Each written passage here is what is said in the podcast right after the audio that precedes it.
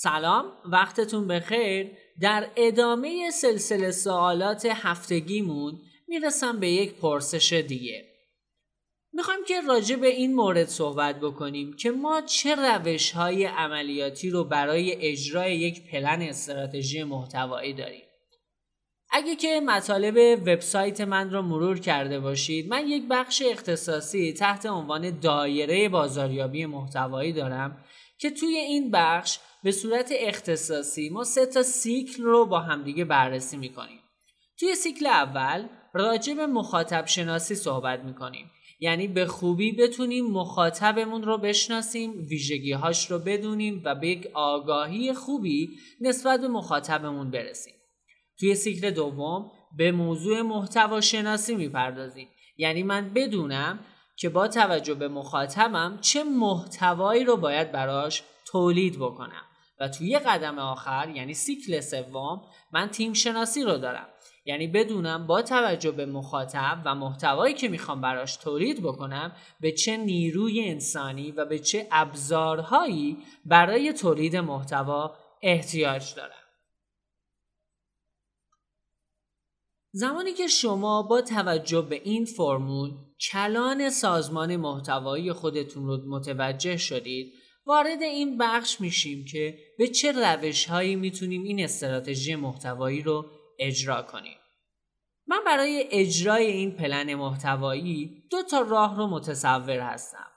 توی حالت اول ما برنامه کلان محتواییمون رو به قسمت های کوچیکی تقسیم می‌کنیم و توی یک بازه های زمانی مشخص هر قسمت کوچکی از اون رو اجرا می‌کنیم. اما خب دید بلند و افق زمانی ما به این صورت هست که طی مثلا یک سال آینده پنج سال آینده یا ده سال آینده به کجا می‌خوایم برسیم؟ ولی برای اجرای اون از قدم های کوچک استفاده می‌کنیم. طبیعیه که این روش مزیت ها و معایب خاص خودش رو داره. که مهمترین نکته که می‌تونم ذکر کنم راجع به زمان و درصد ریسک اون هست. طبیعیه که این روش ریسک کمتری رو برای ما داره و اگه ما متوجه بشیم جایی از کار مشکل داره یا متوجه موردی بشیم می‌تونیم بلا فاصله اون رو حل بکنیم. ولی این هم رو باید در نظر داشته باشیم که از نظر زمانی این کار یک پروژه طولانی مدت خواهد بود. چون من مجبورم همه قدم هم رو استپ بای استپ عبور کنم ازش و زمانی که قدم اولم انجام شد و به صورت کامل ازش خروجی گرفتم وارد فاز بعدیم بشم تا در نهایت توی یک بازه زمانی طولانی مدت کل اون پروسه کلان محتواییم اجرا بشه. اما در حالت دوم ما قرار نیست برنامه محتواییمون رو به قسمت‌های کوچیکی تقسیم بکنیم و اون رو توی یک بازه زمانی طولانی اجرا بکنیم.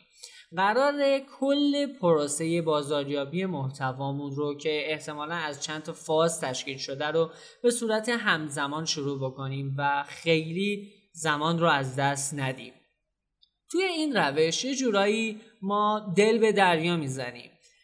طبیعیه که این روش برعکس حالت اول ریسک بسیار بالاتری داره. اگه ما متوجه مشکلی بشیم یا بفهمیم یک جایی رو اشتباه حساب کردیم طبیعیه که دچار ضرر و زیان بیشتری میشیم. ولی در طرف مقابلش هم از نظر زمانی می‌تونه نسبت به حالت اول توی بازه زمانی کوتاهتری ما رو به خروجی برسونه.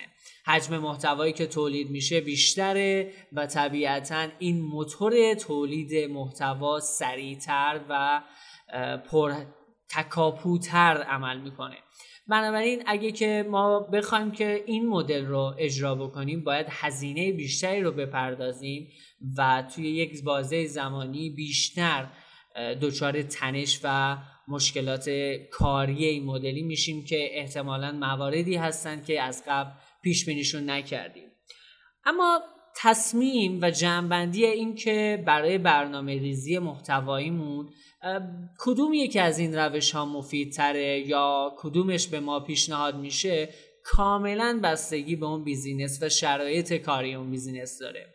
اگه که توی یک business ی قرار گرفتید که رقابت توی اون خیلی زیاده و هر لحظه ممکنه که سهم بازارتون رو هم از دست بدید به نظر میاد که حالت دوم منطقی تر باشه هرچند که هیچ الزامی توی اون وجود نداره.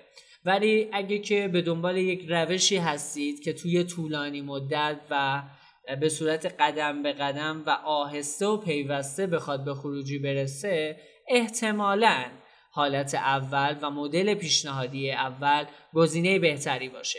در نهایت چیزی که مهمه اینه که شما باید برای کسب و کار خودتون برای پیاده سازی این دو مدل یک سود و زیانی انجام بدید و نسبت به اون تصمیم نهاییتون رو بگیرید. اگه که نسبت به این موضوع دچار چالش مشکلی شدید من خوشحال میشم که از طریق کانال یا ایمیل با همدیگه در ارتباط باشیم. از اینکه با این فایل هم همراه من بودید ازتون سپاس گذارم